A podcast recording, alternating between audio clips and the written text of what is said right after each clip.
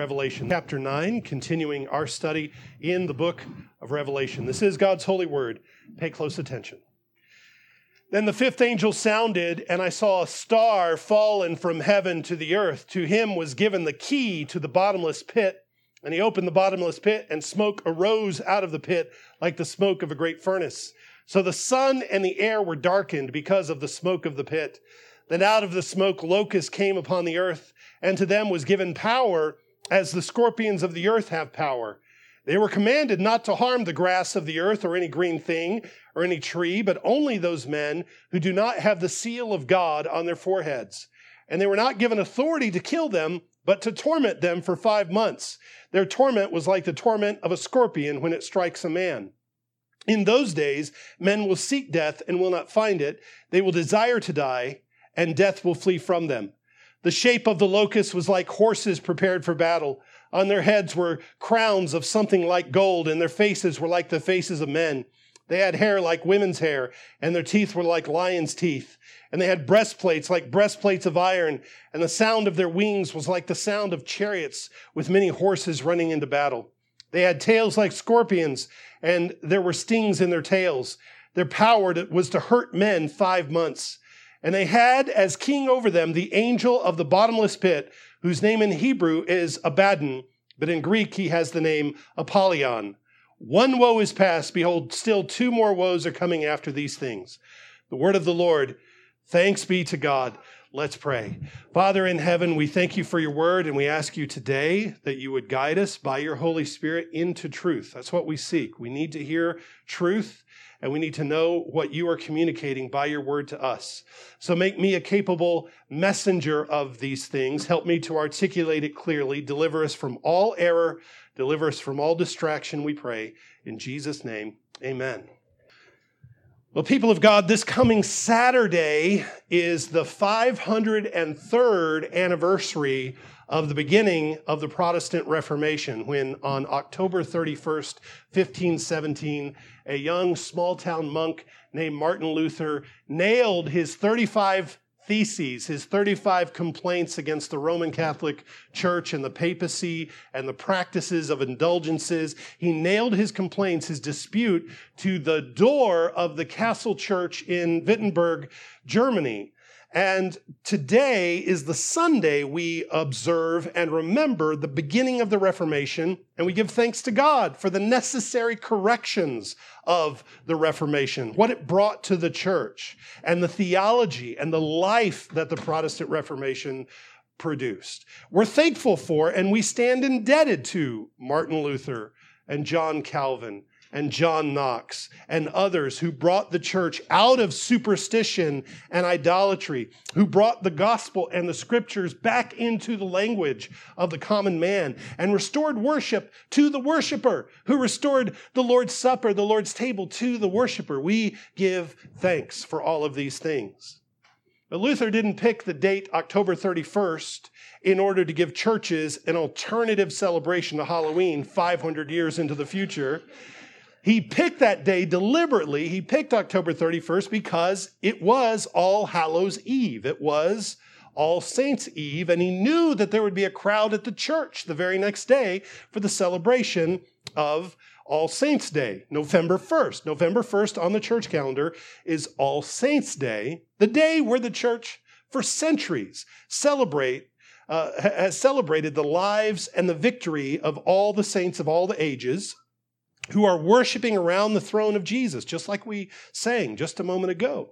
This feast day, All Saints' Day, goes all the way back to the 300s, and at least by the 700s, it was established on the date where we celebrate it today. Because there are so many martyrs and so many apostles and so many saints and lives of those that we're thankful for, we run out of days on the calendar to celebrate. So we have one day. We have one day, All Saints' Day. Just like when I was a kid, we had George Washington Day and we had Abraham Lincoln Day and now we just have President's Day. It's all conglomerated, it's all together. Uh, we're thankful for all the presidents, or some of them at least, and we, we give thanks for them on that day. Well, all Saints Day is a celebration of the life of all the saints. We'll have a big feast next, next Lord's Day for this. But the day before the feast day is the eve, like Christmas has Christmas Eve, the day before the feast day. And so the day before All Saints Day is All Saints Eve or All Hallows Eve, or as we've contracted it today, Halloween. And this day took on its own emphases in the life and the celebration of the church. The Feast of All Saints Day, the Feast of All Saints, reminds us that Jesus has finished his work, and the saints who rest with them have, uh, uh, with him, have finished their work as well.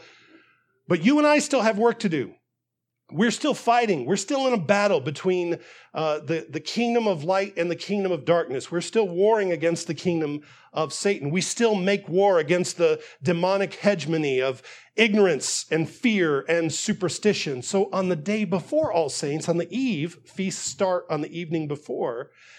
On the day before All Saints, we remember that we still have work to do, and we remember our ongoing battle with Satan. And one means by which Satan is defeated is mockery. Satan is prideful, and prideful beings cannot laugh at themselves.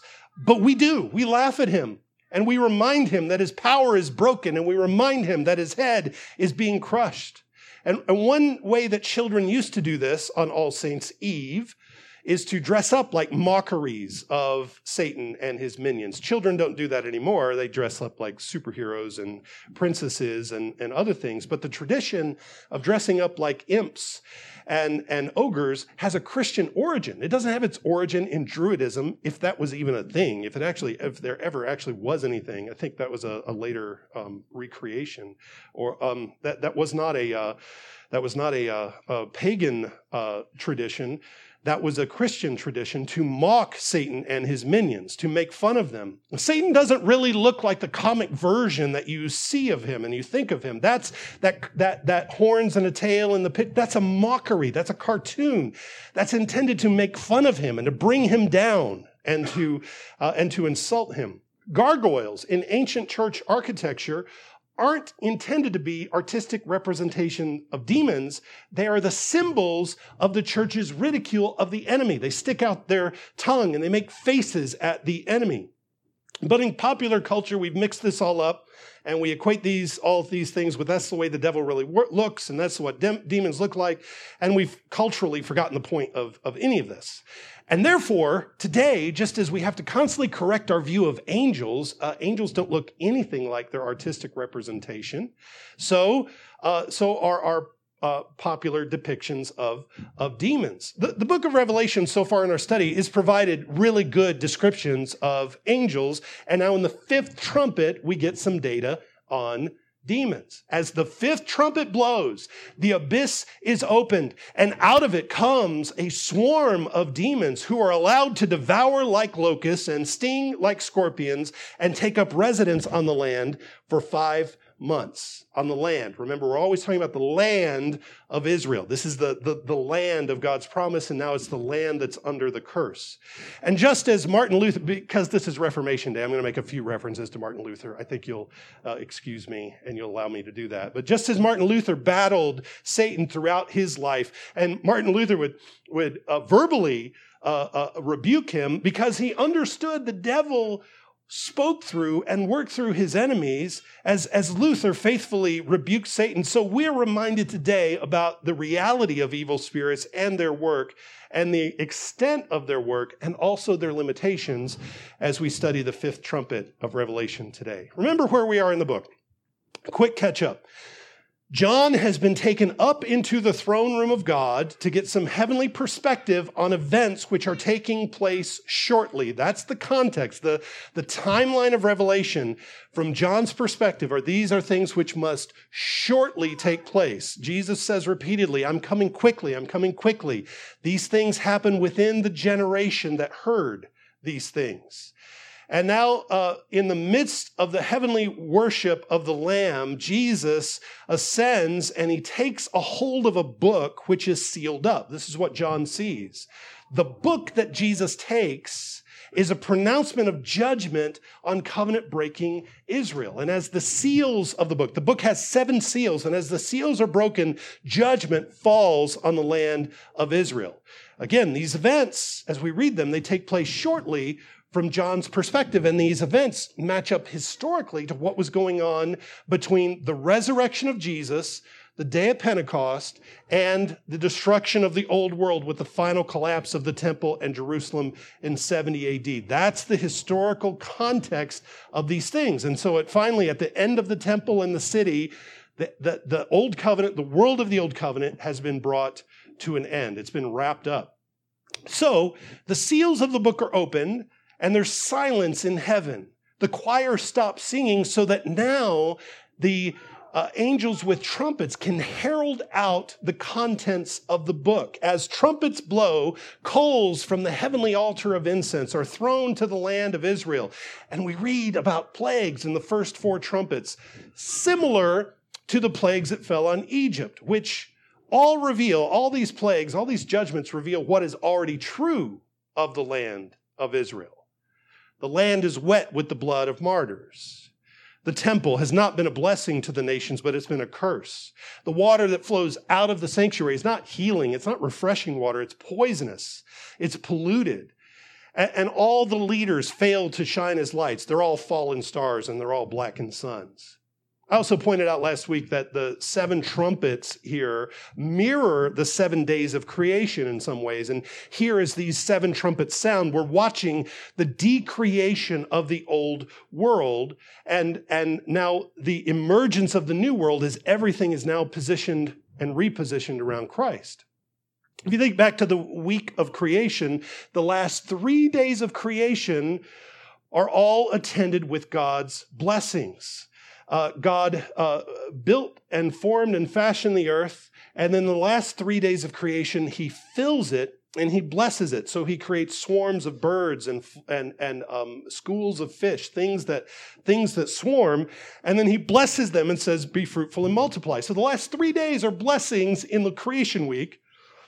The last three trumpets are curses. The last three trumpets are woes. Woe, woe, woe are the, are the, are, is the call of the angel who flies over these last three, last three judgments. And, and so now these curses are falling on Israel. The, the fifth trumpet matches the fifth day. So on the fifth day of creation, God made swarms of living creatures that inhabit the sky and the water. And now on the fifth trumpet, of decreation, we see swarms of flying creatures like locusts. And we'll work through this one or two verses at a time, and we'll, we'll work to understand this today. So back to uh, chapter 9, verse 1, if you're following along. Then the fifth angel sounded, and I saw a star fallen from heaven to the earth. To him was given the key to the bottomless pit.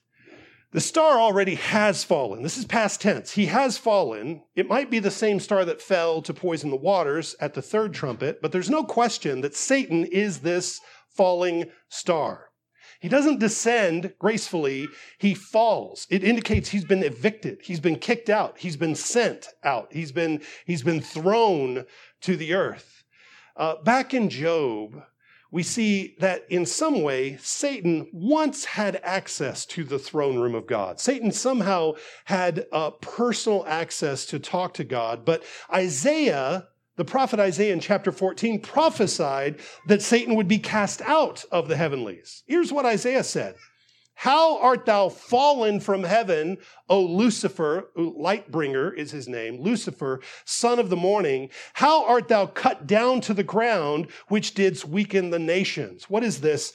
Oh, you're fallen from heaven. Oh, you're, you're cut down to the ground. This is, this is holy mockery of, of Lucifer. For thou hast said in thine heart, I will ascend to heaven. I will exalt my throne above the stars of God. I will sit also upon the mount of the congregation in the sides of the north. This is Satan's pride. Look at all that I'm going to do. I'm going to be exalted. I will ascend above the heights of the clouds. I will be like the most high. Yet thou shalt be brought down to hell to the sides of the pit.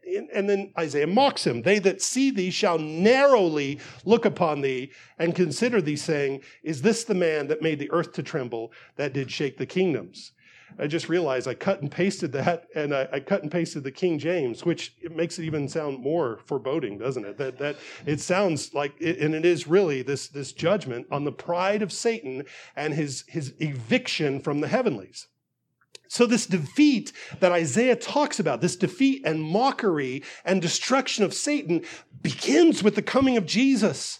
And, and Jesus' victory over Satan in the wilderness at the temptation. And it progresses from there when Jesus sends out 70 disciples in Luke 10 to heal and preach the gospel of the kingdom. Remember, the, the, uh, they, they come back after that missionary journey, and the, and the disciples say, Even the devils are subject to us in, in your name. They're surprised at the power and the authority that they have over the evil spirits. And what does Jesus say? I beheld Satan fall from heaven like lightning. I beheld Satan as lightning fall from heaven. Behold, I give unto you power to tread on serpents and scorpions. Satan is a serpent. Here, the demons are described like scorpions in the fifth trumpet. I give you power to tread on serpents and scorpions and over all the power of the enemy, and nothing shall by any means hurt you. So Jesus is talking about this very same event that John sees in the fifth trumpet, that, that Satan is evicted from heaven, he falls, and out of that comes victory and deliverance uh, for the saints. The saints aren't hurt. Uh, the saints aren't damaged by Satan in his fall. So we get this description of the fifth trumpet in Revelation. Satan has been evicted, and now to him is given the key to the abyss. He didn't have it in his pocket. He didn't have it on him. He doesn't own the key. Back in uh, Revelation 1:8, Jesus is said, I'm sorry, it's 118. Jesus is revealed as the one who has the keys of hell and death. Jesus has the keys.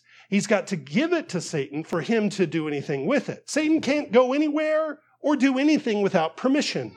And Jesus has to allow him to have the key to open up the abyss, which says right off the bat that Jesus is in charge of everything that happens here. Nothing happens outside of his control or his rule. Verse 2. And he opened the bottomless pit, and smoke arose out of the pit like the smoke of a great furnace. So the sun and the air were darkened because of the smoke of the pit. Later in this book, we get more information about the lake of fire, but here we get a glimpse at the smoke that arises out of it. And as we as we get this information about hell and the lake of fire and Satan and his horde, everything is a is inside out. Everything is backwards. Everything here is an antithesis of the courts of heaven. In heaven, there's an altar fire that glows and it radiates light and it represents the warmth of God's presence. There's smoke in the heavenly courts from the altar of incense. But what we get here is a counterfeit. This smoke is smoke that obscures and darkens. Uh, there's, there's not a glory cloud of angels flapping their wings and singing and blowing trumpets. There's going to be a very different cloud coming out of here. What comes out of it is a cloud of fallen angels, of unclean spirits, of demons. So as we read this, think of the inversion of what's going on here. We don't have a stairway to heaven. We've got a stairway to hell. And it's showing us the, um, the, the horrors of, of Satan and his minions. Verse three. Then out of the smoke, locusts came upon the earth, and to them was given power as the scorpions of the earth have power. To them was given power. Their power is derived power, it's delegated power. They're given permission to do what they do. God allowed Satan to tempt Job, remember? Job had to ask permission. I'm sorry, um, Satan had to ask permission to tempt Job. Jesus told Peter, Satan has asked for you that he might sift you like wheat. But I've prayed for you that your faith should not fail. And when you've returned to me, strengthen the brethren. Satan asked for and had to be permitted to tempt uh, Peter. And Jesus allowed it. God allows Satan to operate for a time, to test and to tempt, uh, to, to tempt. But, but Satan is on a leash. Satan is limited by the sovereign rule of God. He's defeated and he's allowed for a time to work mischief in the world, chiefly as a judgment against covenant breaking men. But he's always on a leash. Luther described Satan as, as God's uh, dog on a leash, on a chain. And that's exactly what he is. The demonic creatures that come out of the pit are described like locusts. When you think of locusts, biblically, you think of the plagues on Egypt. They also figure prominently in other texts of the Bible. like the book of Joel. The, the prophet Joel describes a time in Israel's history where uh, these, these waves of locusts had come through the land and stripped everything bare. There were four waves of, of locusts. They, they devoured every green thing on the land, a disaster like nobody had ever seen before. He said it's like the Garden of Eden in front of them and, and a desolate wilderness behind them. Joel said, Now, when there's nothing green, there's no food. There's no food for people. There's no food for animals. There's no grapes for wine. And, and no bread and no wine means no worship. No weddings, so the brides weep. No parties for, for anyone. Everyone laments. There's nothing fun. There's nothing enjoyable. It's only starvation and suffering. And Joel describes these locust swarms as a judgment, as, as the day of the Lord which is a precursor to a greater day of the Lord, where a horde of Assyrian soldiers are going to come through and wipe out everything. So the bugs in Joel 1 are a precursor of the soldiers. And, and, and listen to how they're described. I'm going to just dip into Joel for just a minute because you'll hear some common language between Joel and Revelation. Joel 1 5. Awake, you drunkards, and weep, and wail, all you drinkers of wine, because of the new wine, for it has been cut off from your mouth. For a nation has come up against my land, strong and without number. His teeth are like the teeth of a lion, and he has the fangs of a fierce lion. Well, that's exactly how these demons are described in Revelation 9. And he has laid waste my vine, he's ruined my fig tree, he stripped it bare and thrown it away. Its branches are made white. Over in chapter 2, he starts out like this Blow the trumpet in Zion and sound an alarm in my holy mountain. Let all the inhabitants of the land tremble for the day of Yahweh is coming, for it is ha- at hand. A day of darkness and gloominess, a day of clouds and thick darkness. Well, we just read about the smoke that comes out of the uh, out of the abyss. Like the morning clouds spread over the mountains a people come great and strong the like of whom has never been nor will there ever be such after them even for many successive generations. A fire devours before them and behind them a flame burns. The land is like the garden of eden before them and behind them a desolate wilderness. Surely nothing shall escape them. Their appearance is like the appearance of horses and like swift steeds so they run. With the noise like chariots over mountaintops they leap like the noise of a flaming fire that devours the stubble, like a strong people set in battle array. Joel mixes up the imagery of the locusts, and you don't know, are you talking about locusts here? Are you talking about the Assyrian army? Well, yes, because one is a precursor to the next, and both of them sound a whole lot like the army that's unleashed in Revelation chapter 9. A lot of the very same language. So, because God writes history, he does this. The locusts point to the Assyrians, and the Assyrians point toward an even greater menacing threat, which is, the, uh, which is this army of demonic locusts in Revelation chapter 9.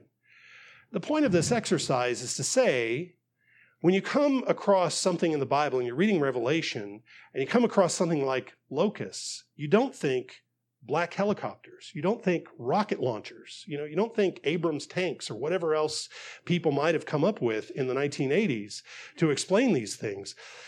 Because I grew up on a steady diet of uh, uh, Hal Lindsey and Jerry Falwell interpreting these things this way, uh, it's it's it's put this particular bent in my mind. And you still read it and you think, oh yeah, that's I know what that is. No, you don't, because you have to. You see locusts what are locusts? Well, what does the Bible say? What function do they serve in the Bible? Well, in Joel, the locusts point to a greater army, a greater threat, which points to this. Let the Bible interpret the Bible. That's the point, and that's the point of this exercise. So you look at you look at locusts, you think, where else have I read read about these? Um, these locusts in verse four have limits. Uh, they were commanded not to harm the grass of the earth or any green thing or any tree, but only those men who do not have the seal of God on their foreheads. They can't touch the grass, they can't touch the trees. So these aren't literal locusts because that's all they would affect. Locusts only affect grass and trees, but these are sent to attack men, not plants, and some men are off limits. We, we established last week that symbolically speaking, the trees are the faithful. Think back to Psalm 1, right? The righteous are like trees. The saints are the trees who are sealed and protected by God, as opposed to those who are not sealed. there's this difference here. Don't touch the trees, only touch the men who don't have the seal of God on their foreheads. Well, trees is put in parallel to men in the second half of that, of that verse. So what this says is the church, the faithful trees, the righteous are spared from this torment. Though we saw last week previously, some who were hanging around Jerusalem were affected in one of the previous trumpet judgments. Well, this is similar to the plagues that fell on Egypt. In the first three plagues, both the land of Egypt and the land of Goshen, where the Hebrews were camped, both places had and felt the effects of the first three plagues. But after that, there's a distinction made, and the and the plagues and the torments only fall on the Egyptians after that, while God's people are protected. And so it is here. Is that now the, the trees, the faithful, are protected. Those who are indwelled by the Spirit of God can't be controlled by demons, can't be possessed by demons. So this war is waged on the apostates of old Israel. They're covenant breakers. And you might think, well, why would they torture them? They're on their side. Uh, evil men and covenant breakers and apostates, they're, they're Satan's allies. Why would, why would they torment them? Well, they're not allies such that Satan is sympathetic to them. Uh, he or, or that he won't attack them. They're not, they're not his friends. They're his tools. They're his fools. He makes war on everyone uh, he can attack because he loves disorder and he hates the image of God above all things. So he'll even attack and destroy the wicked because they're in the image of God. But the church here is spared. There are limits on the focus of the scorpions, verse or, or the or the locusts, which are also described as scorpions. Verse five. And they were not given authority to kill them, but to torment them for five months. Their torment was like the torment of a scorpion when it strikes a man. In those days, men will seek death and will not find it. They will desire to die, and death will flee from them. So, even with regard to the apostates, whom they are sent to afflict, even with regard to them, their power is limited. They can't kill, they can only torment. Nothing they do is fatal. Their sting is like the sting of a scorpion, which is not fatal. It's painful. It's a little bit worse than a bee sting, but it's not deadly. So, that's because it's not the end yet. Uh, as severe as this judgment on Israel is, there's still time to repent. The chaos and disorder of this demonic reign over the land makes men wish for death, but death eludes them. Well, the kind of death they need is the one that comes from the two edged sword of the gospel, uh, the two edged sword of God's word, right? The, the mortification of the flesh. That's the death they need. And they need to be resurrected to new life in Jesus. But because they're confused and they're terrorized by these demons, that death eludes them. The damage of these locusts is limited and their days of terror are limited. There's an oddly specific time period. They're allowed to, to, to be on the land for five months. What is that a reference to? Why five months? Well, uh, a couple of references and a couple of things that this brings to mind. The waters of the flood uh, uh, prevailed on the earth for five months. It was 150 days, which is five lunar months. Remember, the waters from the flood not only came from the windows of heaven that were open, but the waters of the deep were broken up. Remember, these waters came from the abyss, and it's not till 150 days later that those waters cease, that the gates of the abyss are closed. And for that five months, these waters prevail on the land. Well, uh, so five months is a clear reference to the prevailing judgment of God in the flood the judgment of God resting on the land, as surely as the flood waters rested on the land. And those waters didn't recede until God said so. And so this, uh, this judgment comes from the abyss, it comes from the deep, and it rests on the land for five months as well. It's also interesting that five months, five months is the length of time from the Feast of Pentecost until the Day of Atonement. The, the uh, festival calendar that God gave Israel is a map of history just as our festival calendar in the church is a map of the life of Christ and the victory of the church. So, so this narrative in Revelation uh, takes us through the symbolic symbolism, the, the symbolic season of worship from Pentecost to the Day of Atonement. It, it begins, the trumpets begin with fire falling from heaven, just as they did on Pentecost, and and it goes to the Day of Atonement, which is uh, the the the the day when the high priest takes the blood and he sprinkles it, uh, the blood of the sacrifices. He consecrates the sanctuary. He, he sprinkles blood on the furnishings of the, of the tabernacle. There are washings and pourings and sprinklings. Well, where does this all end? And after the seventh trumpet, uh, the angels take bowls and they perform these cleansings and baptisms and pourings and sprinklings of wrath. So this five month period could be the period from Pentecost to that final day of atonement, that final day of judgment, that final judgment of Jerusalem. And it's in this period of history, from Pentecost to the destruction of the temple, that God allows uh, these demons to reside over the land, just like the waters of the flood reside over the land. And also, uh, the, the season of locusts in this part of the world lasts for about five months as well. People would know you've got about just, we have hurricane season, we know when that is. Well, locust season, also, you are apt to get it in this five month window.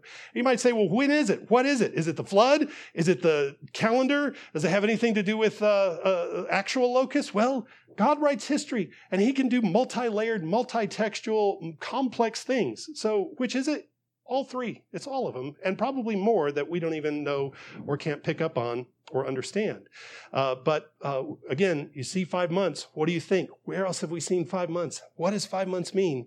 And you dig into it and you find out and you learn. Uh, it's, it's likely this phase of history from Pentecost to the end of the old world in 70.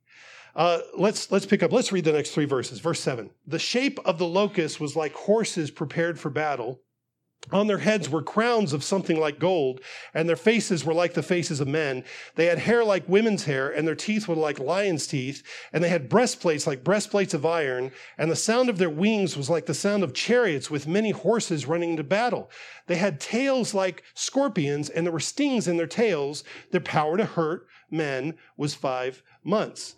When we studied the book of Song of Solomon last year, it seems like forever ago, but we studied this um, last year.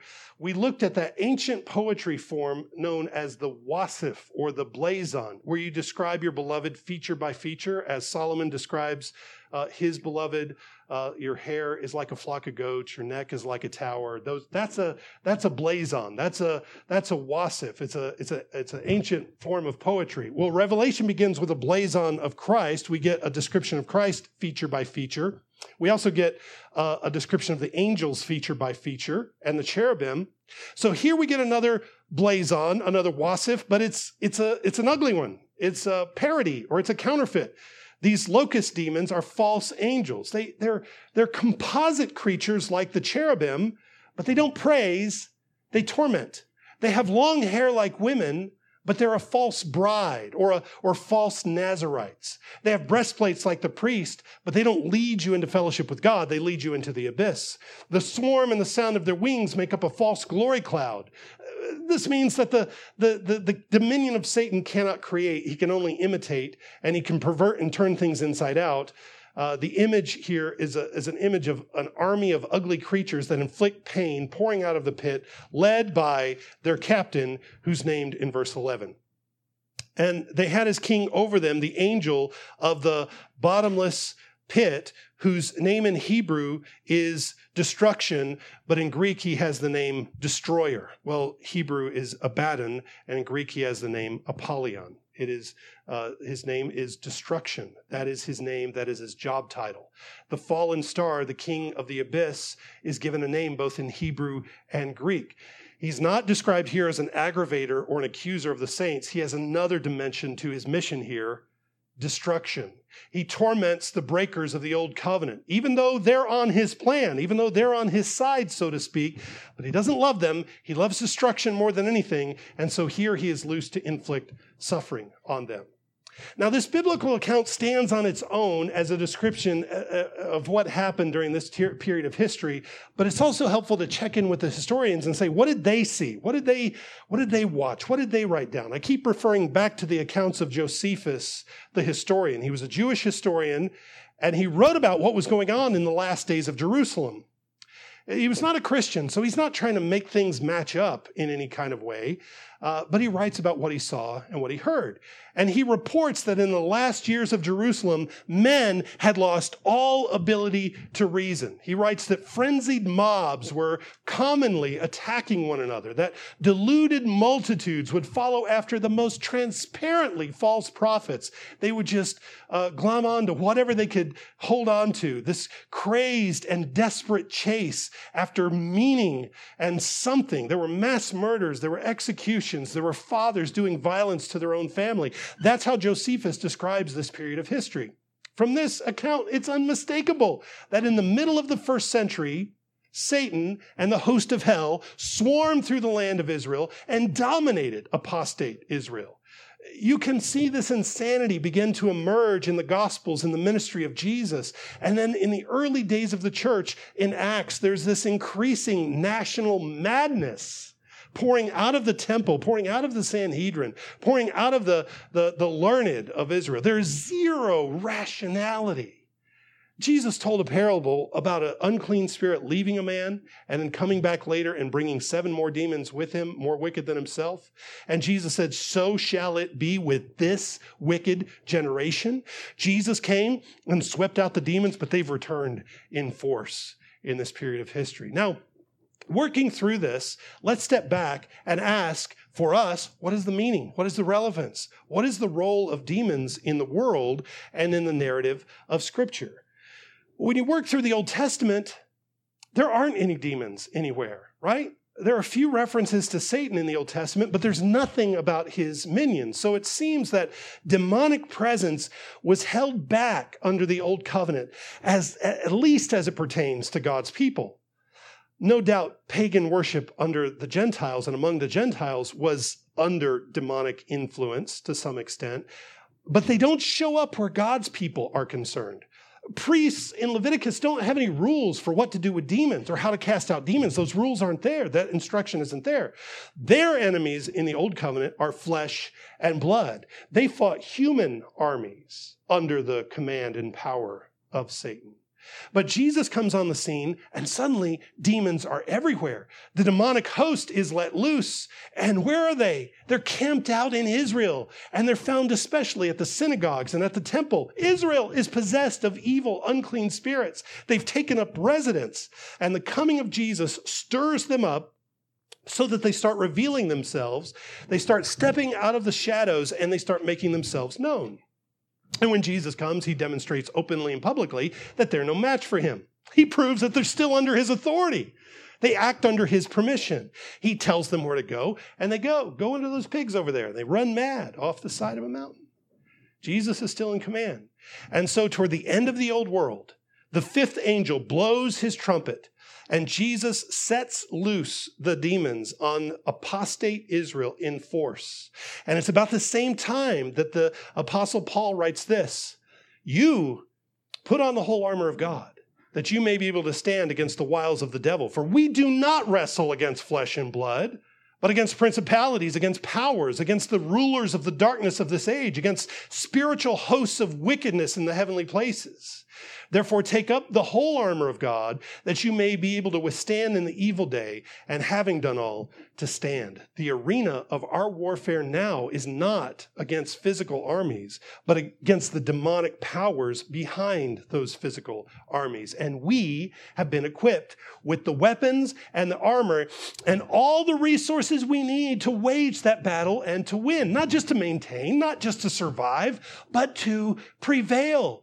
Reading and understanding Revelation shows us that at one time in history, Jesus gave permission to the devils to run loose for a time.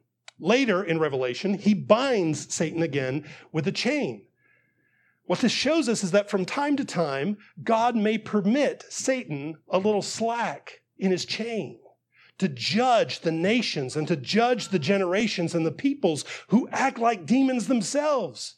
And he allows them to torment people who embrace all kinds of demonic behavior. You like it so much? Well, here, let's subject your society to demons again for a time and let's see how that goes for you. See if you like that. Now, this might sound real, sound real worrisome or frightening or maybe even creepy, but it should be immensely encouraging to you. First, Because from the beginning to the end of this description, we learn the vital truth that the power of Satan and his horde is extremely limited, especially as it pertains to those who are in union with Christ. In Joel, the locusts came through and they stripped everything that was green, but these locusts come through, they swarm and devour, and everything is still green because they're forbidden to touch the trees. The saints are spared, and yet their influence is very real on the minds and the hearts of the weak and the fallen. They, they don't eat like real locusts, but they do sting like scorpions. If you mess with them, if you engage, if you take up their mission, if you act like them, if you participate in their agenda, if you wear their uniform, if you go around spouting their uh, nonsense, you get stung. And even in this, the purposes of God are being worked out. That, that, that they are never, ever, ever, ever, ever out from under the sovereign plan and command and rule of God.